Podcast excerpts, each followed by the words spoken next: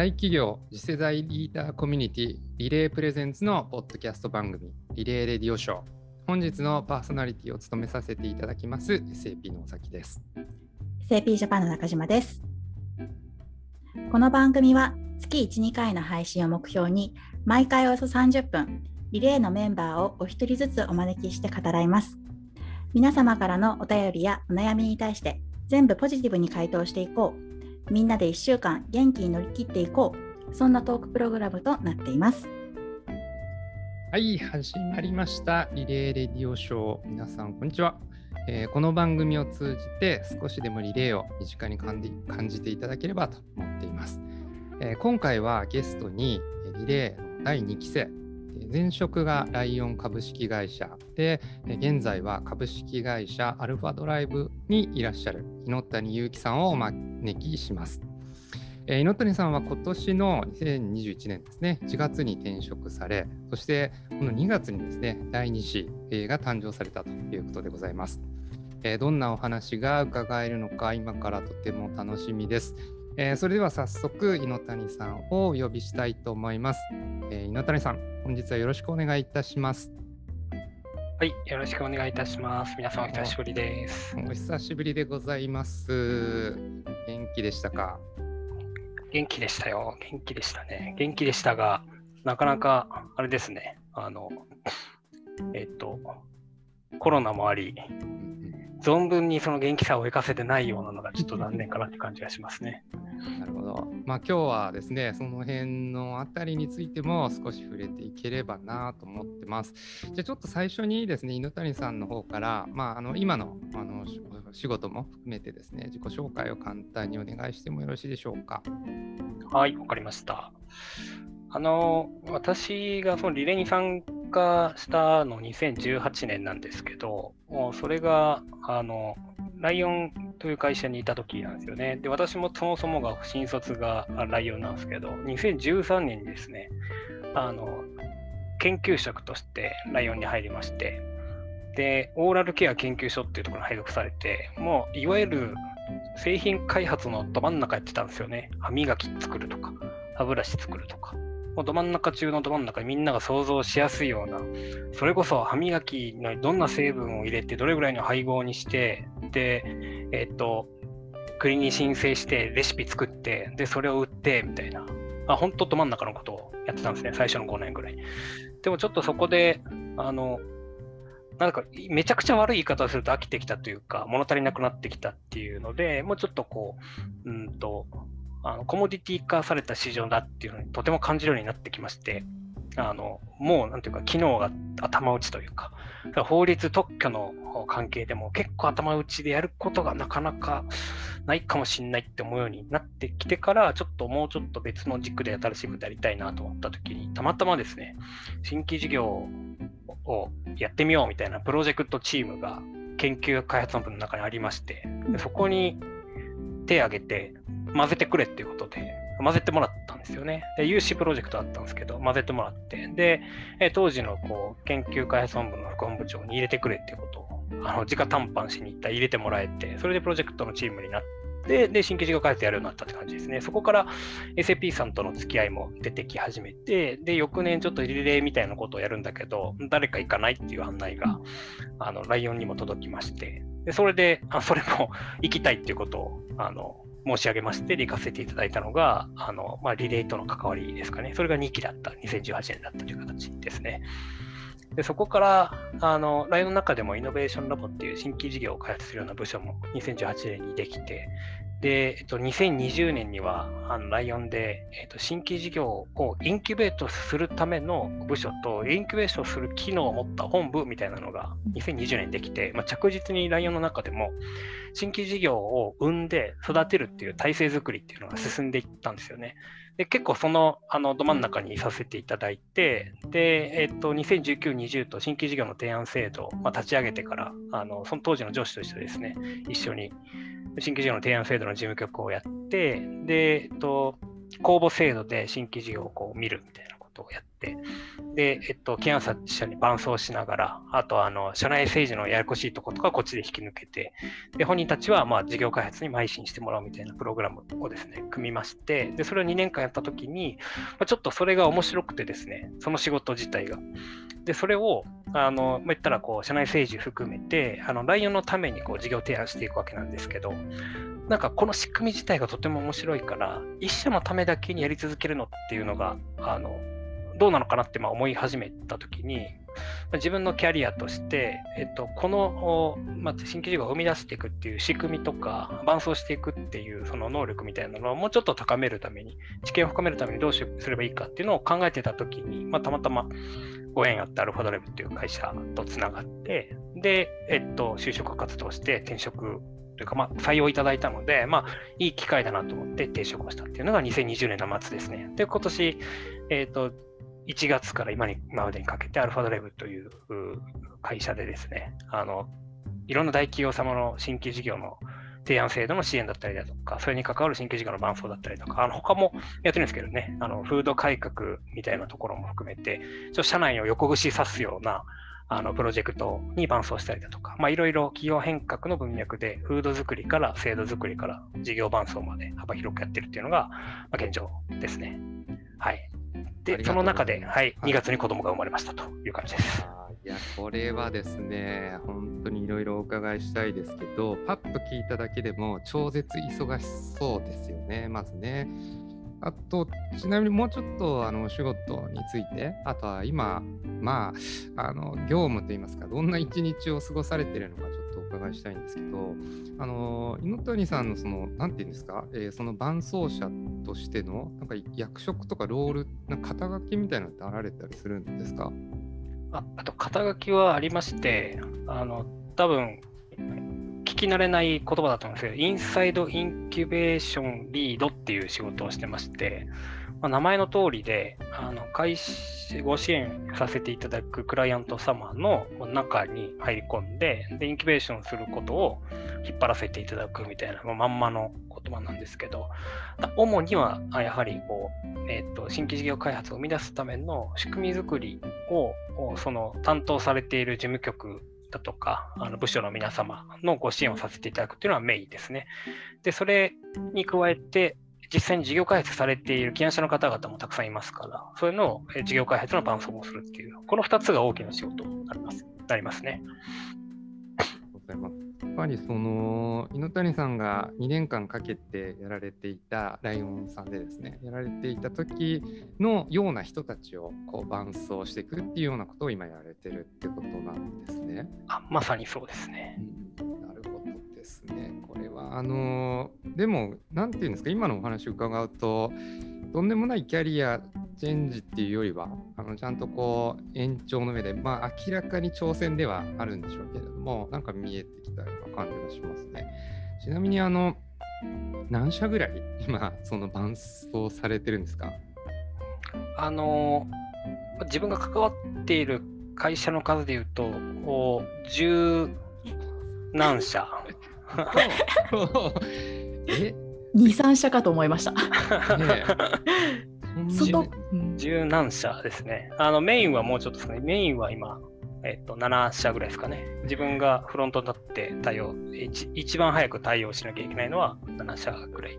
1日1社やっても間に合わないですね、メインだけでも。6社、7社が打ち合わせに入ってることあります、1日に。これはちょっとすごいですね。なんか。ちなみにその伴走の期間って1社平均どれくらいなんですか？えー、っと平均というかパターンが結構ありまして、うんうん、えー、っと3か6か9かぐらいの感じなんですよね。うんなんで短ければ3なんですけど3で終わりというかもうそのとクライアント様の制度の都合上、予算の都合上、3ヶ月っていう場合もあれば、6もある。本当にこう、ゼロから始まって、しっかりまあ言ったらこう、会社として本格的に投資しようかみたいなところで言うと、8、9ヶ月はなった方がいいっていうのが、まあ我々の会社の考え方なんですけど、そこはその通りこう飲んでいただいてご納得いただいた会社さんとかは、まあ、8、9ヶ月ぐらいしっかりご支援させていただくということになってますかね。あのそうすると1月に入社されて今10月ですからひょっとするとその9ヶ月間近く伴走して仕切ったような会社さんもあったりするんですか？あまだ、えっと、入って途中最初はその副担当的な感じで入っていって、うん、今まさにえっと最初から入り込んでみたいなことが走り始めているような状態なので最初から一回ししたっていうのは実はまだないんですよね。まあまあ、なんですけど、うん、うん、なんですけど、まあ、もうぼちぼち今年中には出てくるっていう感じですね。これは、まあ、もちろんあのこの番組自体はですね、あの全公開になるので、あの詳細はですね、可能な範囲で構わないんですけど、うん、なんか言えるものってあったりするんですか？例えばどんなことをやってるとか。はい。うんうんうんうん。あ、えっと、どんなことやってるかとかで言うと、えっ、ー、と、まあ、本当にこう、いいわゆる、えっ、ー、と、最初、最初からやるっていうこともあるっていうのが、あの、えっ、ー、と、今一番こう、重い仕事なんですけど、最初からっていうのは、社内の中に、えっとまあ、新規事業をトップダウン以外の方法で創出する仕組みがないから、それ考えたいんだけど、いろんな会社さんがなんかこう公募制度みたいなことあるらしいと。で、リクルートではリングっていうのが有名らしいですね。でも、うちの会社でどうやっていいかわからないんですっていう状態からスタートして、もう一からその制度の設計もやり、ああの経営会議にかける資料作りのお手伝いをするっていうところからやらせていただいて、で、えっと、そこを、まあ、クリアしてから、じゃあ実際にどう運用していこうかみたいなところも、もうみっちり伴走して、本当にこう、えっと、丸1年、まあ、1年えじゃなくて、1年はちょっとフード作りで、2年目、3年目で花開かせましょうねみたいな、3か年のスケールで、え考えたりもすることもあったりするので、だから本当にこう、ゼロからっていうこともあれば、あの、既存のえーと、制度があるんだけれども、今ちょっともう枯れかかってると。もう一回水揚げて復活させたいんだけど、どういうふうに変えたらいいのかわからないから、ちょっとあのどこがおかしいのか見てくれみたいな、ちょっとお医者さんみたいな使われ方ですよね。みたいなことをして、で、診断をした後に、で治療薬必要ですかっていうことで、必要だったら、まあ、しっかり伴走するみたいな形ですね。なるほど。ありがとうございます。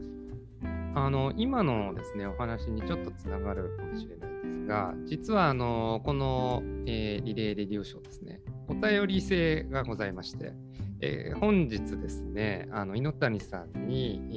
えー、ぜひこれ聞いてみたいということでお便り届いてるんですよね中島さん。はいあのラジオネームウーロンマスクさんからお便りこちらは猪谷さんへのご質問ですねあの届いていますのでご紹介します。ご質問内容はズバリイノベーションは個人で作るものでしょうかそれとも組織で生み出すものでしょうかです。コメントもいただいています。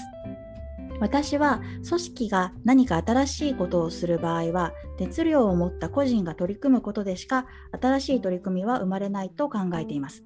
一方日本では移動という文化があり自分があと何年このチームにいるかわからない中個人が熱量を持って新しい事業に取り組むのには限界があるのではとかとも感じています。猪谷さんが思うイノベーションを作る組織というのはどのような形でしょうか？いろんなサブジェクトがあると思いますがぜひご意見聞かせてください。とのことです。はい。ウーロンマスクさんですね。はい、ウーロンマスクさん。まあそうですね。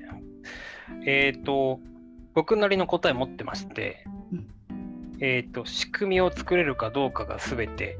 っていう前提のもと、個人も組織もどちらも重要だっていうことだと思います。で、えっと、おっしゃってる通りだなと思うのは、圧倒的なその熱量を持った個人がないと生まれないっていうことでこれがこう、なんていうか、産声であり、スタート地点であるってことに関してはもう完全 agree というか、絶対そうだなと思ってます。で一方で、えっと、それを、まあ、組織がこう受け入れられるかどうかっていうことも重要ですし、で、えっと、かコメントにもあったように、移動という文化があるから、一回受け入れてくれた、それこそミドルマネージャーとか役員の方々が、ポジションチェンジが起きたときに、またリセットされてしまうっていうことを、嘆いていらっしゃるんだろうなというふうに思ってましてで、それも確かにあるなというふうに思いますと。だからどうすればいいんだろうっていう話なんですけど、なので、えっと、仕組み作りが大事だというふうに思いますと。あと、仕組み作りって何かっていうと、あの、まず制度って言ったら簡単だと思うんですけども、制度と風土を両面からだと思ってまして、で、最初にしっかりその、えっと、全社的に、えっと、その新規事業があの支援される、生み出そうっていう、まあ、風土というか、えっと、それを邪魔しないような、えっと、風土みたいなことは最初にしっかり気づかないといけないっていう前提で、それが維持されるための制度が必要だというふうに思ってまして、だから風土を一回作った後に、あと作りながらそれが維持されるっていうことをルールでやるっていうことが重要。だから仕組みが重要だと思ってまして、で、その風土も維持しつつ土台に風土がある中で上に制度があるんですけど、その制度自体が新規事業を生み出すためのちゃんと再現する制度になっているってことが重要で、つまり再現する制度というのは、ポジションが誰であれ、その制度のあの意味さえ理解しておけば、誰でも読み解ける制度になっていれば、その時の意思決定者の直感的な、独断的な判断ってことじゃなくて、一番偉いのは人ではなく制度であるってことにしてしまえば、その制度で新規事業が生まれるっていうことになるので、誰もが運用可能で理解可能で、でかつ、一番その制度にのっとって、制度が一番偉いものだとして、会社として運用することができれば、人によらずに再現する形で事業開発が進むというふうに思ってます。これがめちゃくちゃ難しいことなんですけど、それをやると、あの一番、なんていうか、えっと、起案者の熱意が最後までいくし、で、途中でストップするっていうリスクも減らせるというふうに思ってます。いやありがとうございます。すごく、あの、なんていうんですかね、すっきりさすが猪谷さん、あの、ピシッと回答いただけるんで、僕もなんちょっと、あの、参考にさせていただこうかなと思いますね。でも、すごく僕、ちょっと一個質問あるんですけど、あのフードっていうのは、まあ、あの私のいる SAP ジャパンでもですね、やっぱり同じような議論ってあったりしますし、えー、っとそれこそあのライオンさんのようなですね、大企業の皆様も結構考えられていて、こうフードっていうのはなかなか測ることができなかったりとか、うん、その醸成していく過程のアプローチっていうのは会社によって、まあ、企業文化があってあのなかなか大変だし時間かかるし目に見えない部分って多いと思うんですけど、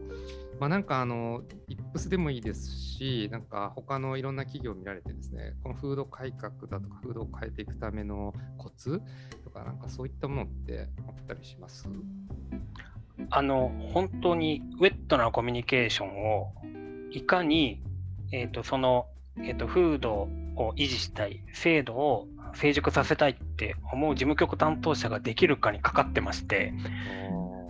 なんてやっぱそこは大変エネルギーのかかることですし、現に僕辞めてるんで、僕がもっと残ってやってれば、もっともっといろんなことができたかもしれないですけど、それぐらいやっぱしんどいことなんですけど、でもそのしんどいことをやりきるために、えっと、その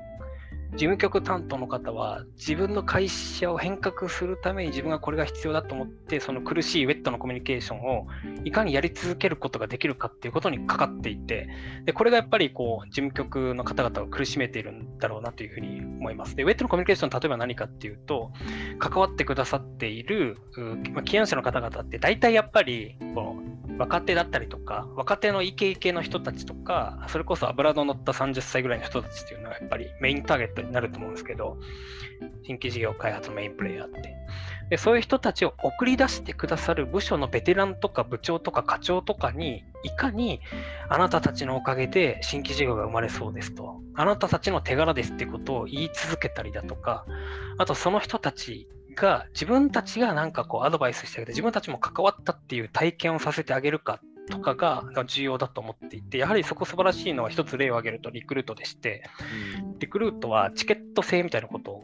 やってるんですよ。はいはい、何かというとそのデモデーの時最終発表会の時に事務局から、えーと、所属の部長に、えーと、2、3枚チケットを渡すんですね。で、一つは自分のチケット。これで必ず最初発表会見に来て来てくださいねと。で、もうあと1、2枚は自分の誘いたい人を誘ってきてくださいっていうことをするんですよ。で、この仕掛けが秀逸で、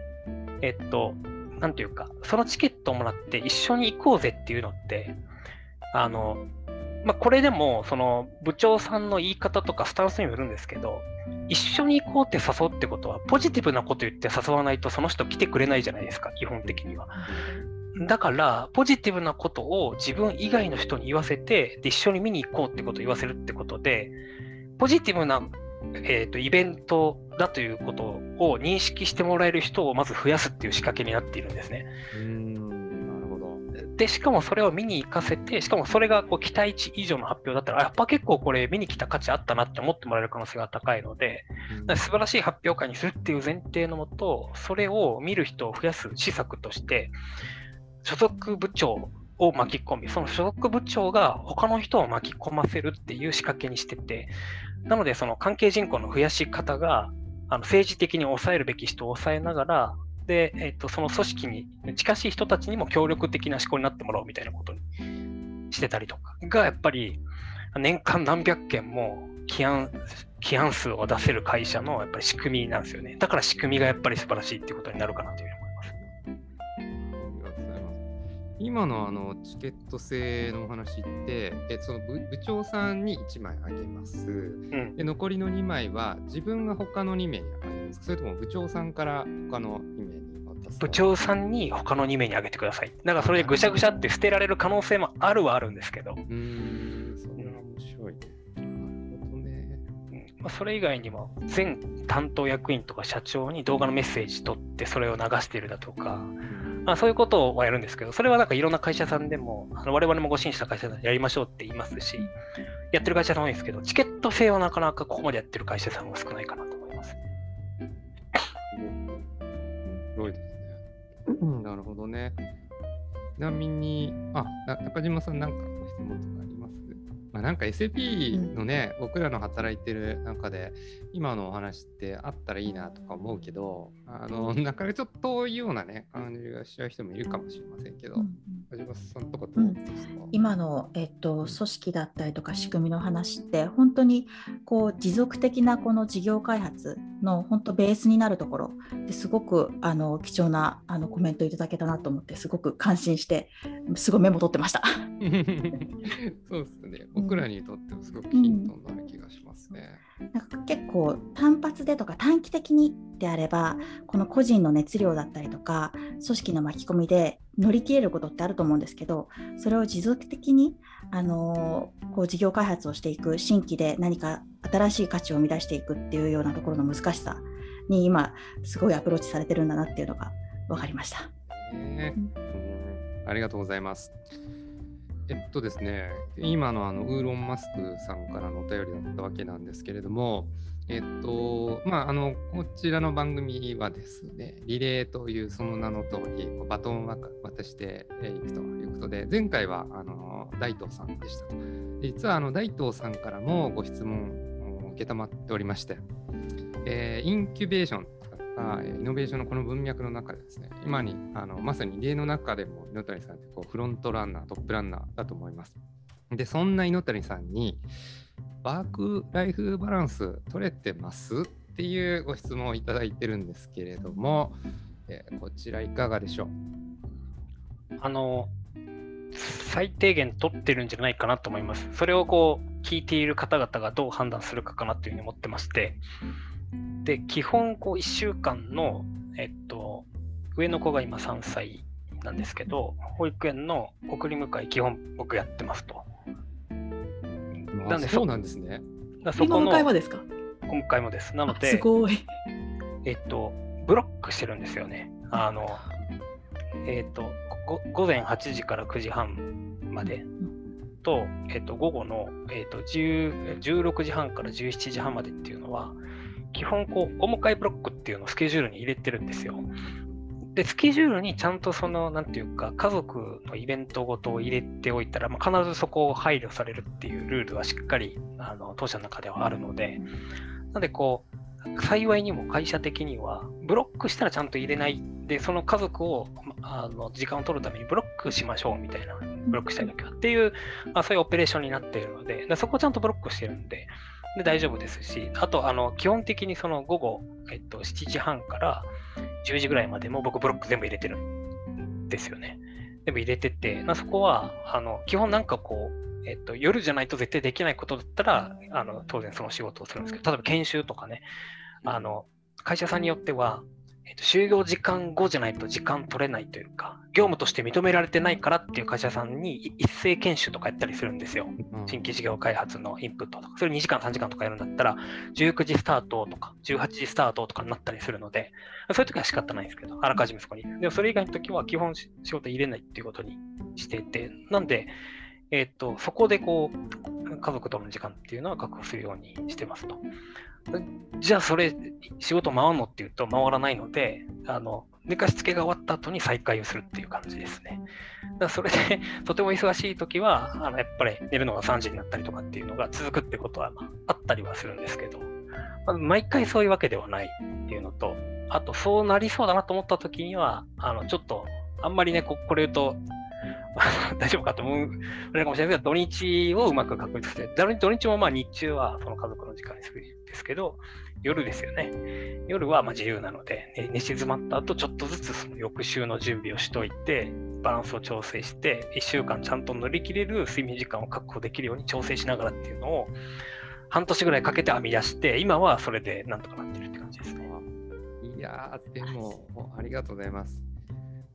でもパどうですか、中島さん、これパッと聞くと、あの取れてんのか取れてないのかって言ったら、まあ、猪谷さんのお顔を見ると取れてそうなんですけど、個人的にはね。僕らそれできんのかとか、ちょっとなんかいろいろな複雑な思いを持ってるんですが、中島さん、どうですかね？いや、半年かけて編み出された、あのこの時間の使い方っていう感じなんだなっていうのをひしひしと感じました。はい、うん、もうスケジュールがパツンパツンなんだなっていう、あのスケジュール、アートリックのスケジュールとかがもう目に浮かぶような感じです。テトリス状態、ね、はい、テトリス状態。うん、えーあ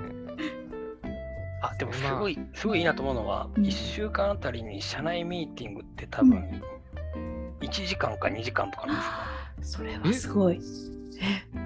少ないですよね、それ。で社ないですよね。社ないです。なんで、それ以外、えっと、今言ったそのデイリーの9時半からその19時ぐらいまでの間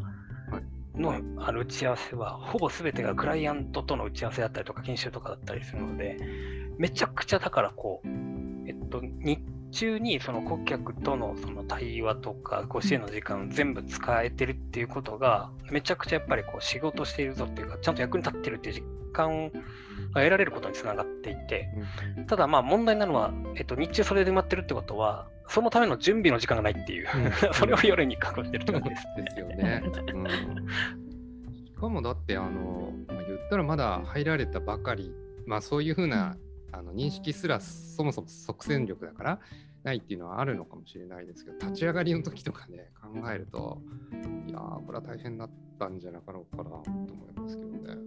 まあそうですね。3ヶ月ぐらいはまあ様子見してくれてたんですけど、まあ、そこからのこ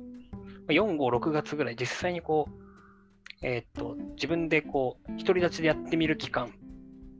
って言われたわけじゃないですけど、実際そうなった期間がやっぱり一番しんどかったです。そこで編み出したって感じですね。あのどうバランス取れるかみたいなこと。人でも、まあ、一皮向けたといいますか、一山をこう自分の中で越えられたタイミングがあったあですね。どの仕事にどれぐらい時間かかるかは大体分かるようになったって感じですね。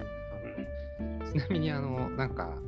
あの素直な質問しちゃうんですけど、睡眠時間ってあの1日どれぐらい取られてます？あの6取ろうとして6取るのを基本にしてますけど、めちゃくちゃしんどい時は4が続く時があるって感じですね。辛い。あでもそんなもんですよ。だからそんな変わんないんじゃないかと思いますね。大企業に忙しい方々と。ライオンさんにいらっしゃった時と比べるとどうですか？あ来の時は僕多分1日4時間ぐらいしか仕事をしてなかったんで、社内の仕事は。そっち。そんなことは多分ないと思います。はい、睡眠不足の時は 遊んでるだけでしたね。これはこれ冗談抜きで、本当に。本当ですか？えー、でも、あの、そうですね。このこのあとちょっと次のご質問に、まあ、今日もあの時間をあの早く早くしようとは思ってないんですけれども、なんかやっぱりいろいろ聞いちゃってですね、少し伸びちゃうかもしれないんですけど、少しずつシフトしたいんですが、あのまあ、そんなチャレンジをです、ね、ずっとされてるというか、特に今年はですね、すごい大きなチャレンジされてたと思うんですけど、あのまあ、これからあのその多分ご家庭のことも含めて、あの個人としてどんなあチャレンジをですね、将来していきたいと思われてらっしゃるんでしょうか？あそうですね、今、そのまあ、僕が転職したきっかけの一つだったんですけど、あの住む場所がどこであっても、ちゃんと手に職がついているっていう状態にせんとあかんなっていうことをコロナで強く思ったんですね。で、えっと、一番強く思ったのは、まあ、子供がこう、コロナが出出始めた頃って、まあ、まだ上の子2歳になったばっかりとか。で、えっと、下の子まだ生まれてない。で、今年の2月に下の子生まれたみたいなところで、あの、僕、実家が兵庫県なんですよね。今、東京に住んでて。あの、こう、生身で合わせられないですよ、なかなか。親親に対してですね、すね孫を、はいはい。まあ、合わせられないっていうことが続いてて、で、会うにも、その、どちらかが移動したら、この1年ぐらいずっとリスクがあったわけですよね、感染リスクがあって。で、親が、あの、公務員なんですよね、学校の先生なんで、えっと、息子夫婦が家に来て感染したみたいなことになったらやばいんですよ。うん。だから絶対に自分たちとしてはその感染させるわけにはいかないっていう状況で、でなった時に、あの、なんていうか、肉体的な距離が近くあるべきって、物理的な距離として、仕事なんだっけ、家族なんだっけってことをめちゃくちゃ思ったんですよね。で、なった時に、えっと、これからその介護とかしなきゃいけないっていうのはまだ10年、20年先だと思うんですけど、なった時に、えっと、距離が近くないとできないことって仕事なんだっけ家族のケアなんだっけみたいなことを今めちゃくちゃ考えた時に、当時のそのライオンの仕事のままとかだと、あの、多分その転職して、えっ、と、なんていうか、はい、どっかのこうメーカーとか、あの地方のメーカーとかに行ってみたいなことはあったと思うんですけど、同じような生活水準だとか、同じような仕事のやりがいでみたいなことは難しいだろうなって思ったんですよね。だから、オンラインベースであっても、ちゃんとその社会的に価値のある仕事ができる、まあ、市場価値を上げる、簡単に言うと市場価値を上げるっていう、オンラインでもこう仕事ができる、仕事がちゃんとこうできるとみなされるラベルをつけないとまずいってことを思ったんですよ。だからアルファダレムに来たっていうのもあって、で、これをやっぱりこう、どれだけこう続けてできることを増やしていってかなと思ってますと。で、ゆくゆくは、あの、えっと、兵庫県なんですけどね、兵庫県の近くに、えっと、ちゃんと今日を構えて、なんだけど、仕事は今と同じような仕事をするっていうことを実現する、したいなっていうのを思ってですね。そのための今はこう修行期間というか。ですね。ありがとうございます。すごくこう分かりやすいというか、なんか僕らもなんかそういった考え方ってコロナにならないと絶対考えなかったじゃないですか。僕もまあうん結構同じなんですけど、だから今このタイミングでね、あのそういった考え方にシフトするとか、働き方自体を変えていくっていうのはチャレンジなんだけど、なんか次のことを考えると意外と自然な発想だったりするのかもなって伺ってて思いましたね。ありがとうございます。いやー、なんかあの、たくさん聞きたいことも あるんですけれども、えーっとですね、えーそうですね、あはい。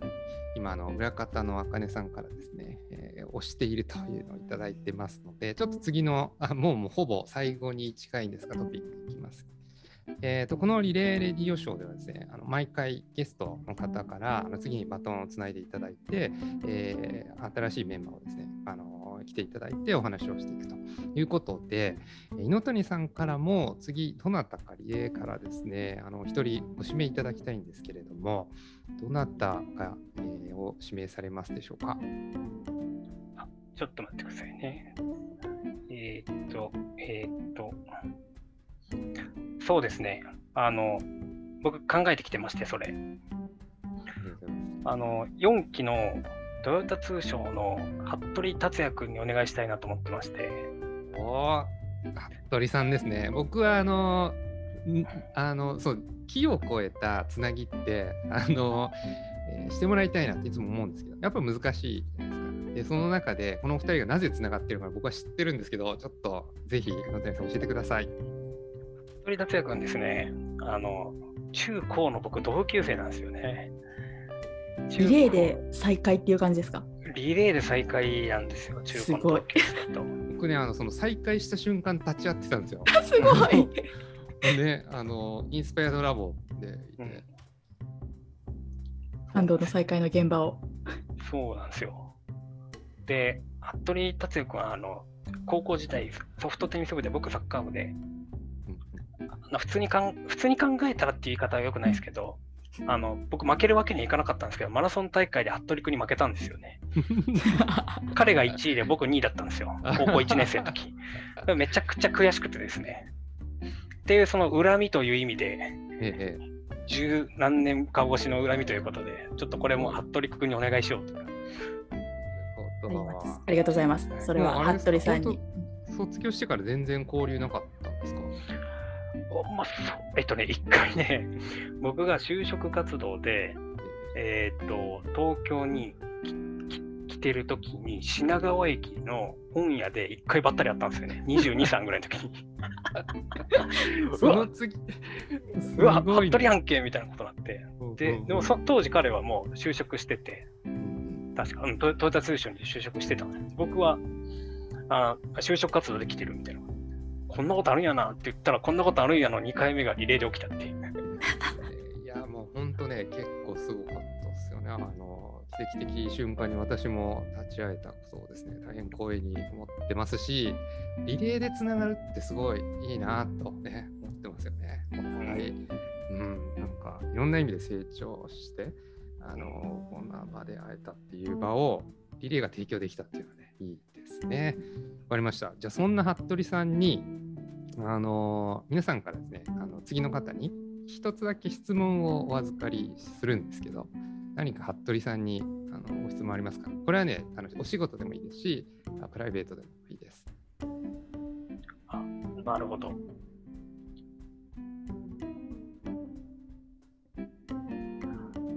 あの、ま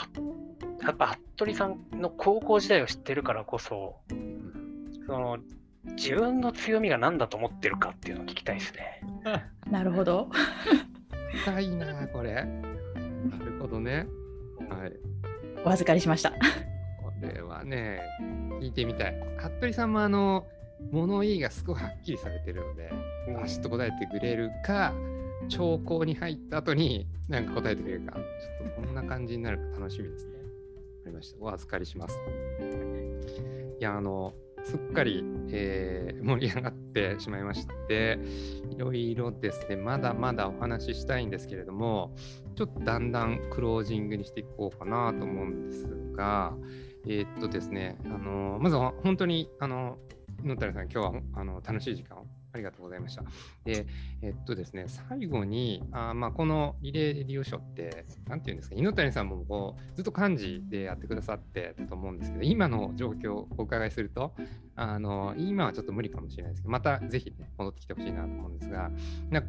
その中でのこういうトライの一つがこのラジオだったりするんですけど、まあ、これまでやってくださっていたリレー全体でもいいですし、ラジオでもいいですし、あとは聞いてくれてる方っていうのが結構今、裾野が実は広がっててですね、まあ、そんな方たちに向けてのメッセージでもいいです。何でもいいんですけど、お言葉いただけますでしょうか？そうですね、まあ、改めて今日感じたことをじゃあメッセージに変えたいなというふうに思うんですけど、えっと、結構さっきこうワークライフバランスがみたいな話があったときに、あの、家族の時間とアウトプットの時間で今精一杯になってるのが実情で、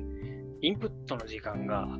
ほぼなくなったというか、アウトプットとか顧客との対話を通じてとか、社内のミーティングを通じてのインプットあるんですけど、うん自発的に外部に何か刺激を求めてインプットするっていうことが今時間取れてないなって今日改めて思ったんですよね。で今日リレーに久しぶりに触れて、やっぱリレーってやっぱこう、うーんと、外の刺激を受けてアウトプットをする場所だったなっていうことを思い出したっていうことと、ライオンの時は、先ほどこう申し上げたように、1日4時間ぐらいしか仕事をしてなくて、外部刺激のインプットが1日8時間ぐらいだったんで。そういうバランスだったんで、それがやっぱりすごい楽しかったし、自己成長に結びついたなっていう気がするので、ちょっとやっぱこういう時間作らないかんなってことを改めて思ったっていうことと、皆さんもこうアウトプットだけしてってもやっぱ疲れちゃうし、うん、えーと、外部からのこうインプットこそやっぱりこう中長期的には自分のアウトプット力につながってくると思うので、なんかこう、あの、こうアウトプットに溺れずに、自分にも対しても言ってますけど、こう外部のインプットっていう時間をちゃんと作りたいなというふうに思いましたね。ありがとうございます。いや、確かにな。でも、そんな風にね、あの、たまに触れてくれて思い出してくださったりとか、ためになってるっていうかね、あの、というような伺えたので嬉しいなと思いますし、まあ、僕らずっと待ってますっていうか、あの、たまにね、遊びに来てくださいね。うん、ありがとうございました。じゃあ、あの、今日はね、これで閉じようと思うんですけど、中島さん、なんかこう、全体通して感想とかあります？あのありがとうございます。本当にお忙しい中、お時間いただきありがとうございます。あのリレーといえばの代表格のあの犬谷さんのお話を伺えてきて、とても光栄に思いました。あのお仕事の内容もそうですし、あのいただいたおお便りに対してあのとてもクリアかつ、えー、熱量のある、えー、とメッセージあのいただけたかなと思っています。本当にありがとうございました。ありがとうございます。ありがとうございました。感想はね、本当、猪谷さんだったなっていう、なんか、いや、絶対辛いと思うんですよ。あの、あのでも、何ですかね、この爽やかさって言いますか、爽快さって言いますか、快活感。わかります。僕も、ね、はい。なんかね、あの弱音は吐かなそうですし、なんかこう、やっぱり考えて、まあ、大きい、前回のライトさんもそうだったんですけど、結構長期的視点を持ってあのやられているので、今があるっていうような、あのところとかあるのかなと思って、ここもすごくね、あの参考になりましたし、あのちょっと久しぶりに話せて、単純に嬉しかったです。あの今日は本当にありがとうございます。ありがとうございました。はい、それでは、えー、今回の放送が皆様の1週間を乗り切るためのパワーになっていればと思います。リレーレディオショー、また次回の放送で皆様お会いしましょう。ありがとうございました。ありがとうございました。ありがとうございました。